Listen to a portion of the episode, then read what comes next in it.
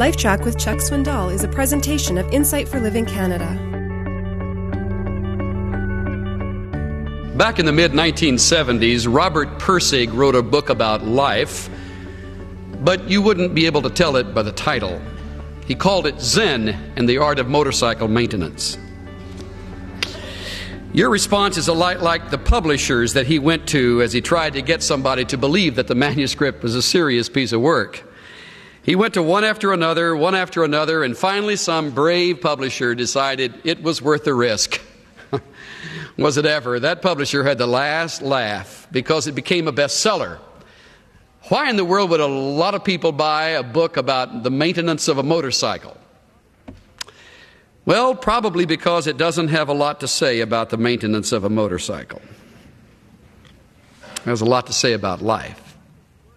Because the, the cycle you work on, according to Pirsig, is yourself. And the maintenance of that machine really talks about the maintenance of your life. I was reading it again recently, and I don't know about you, but when I go back to read a book again, I find things that I thought I had read before, but for some reason they had slipped my notice. One such section was on gumption. Gumption. He says this. I like the word gumption because it is so homely and so forlorn and so out of style, it looks as if it needs a friend and isn't likely to reject anyone who comes along. It's like the old Scottish word kin, K I N seems to have been dropped out of use. I like gumption because it describes exactly what happens to someone who connects with quality. He gets filled with gumption. A person filled with gumption doesn't sit around dissipating and stewing about things. He is at the front end of the train of his own awareness watching to see what's up the track and meeting it when it comes. That's gumption.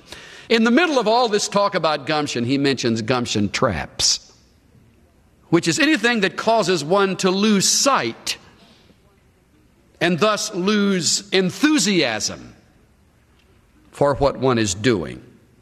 He mentions several rigidity, anxiety, conceit, boredom, uh, impatience. What does all this gumption talk have to do with being a single adult? More than you'd ever believe. I'm convinced that it's a gumption trap that keeps both single and married people from appreciating the single state. This particular gumption trap I have in mind is a lack of acceptance. Or to use the opposite of a biblical term, discontentment.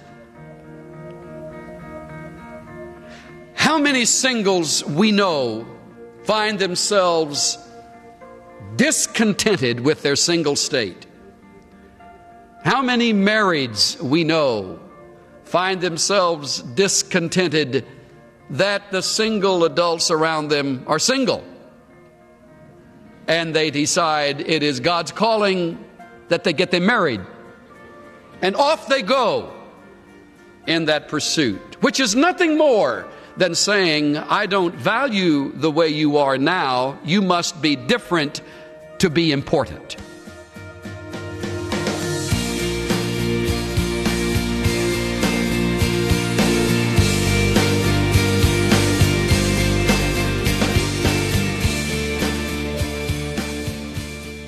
Are you married? Single? Whatever your status, acceptance is key. Discontentment can rob you of your enthusiasm for life. This is Steve Johnson of Insight for Living Canada. Listen to more of Chuck Swindoll's LifeTrac messages at lifetrac.ca. That's L I F E T R A C. LifeTrac, where life and truth meet.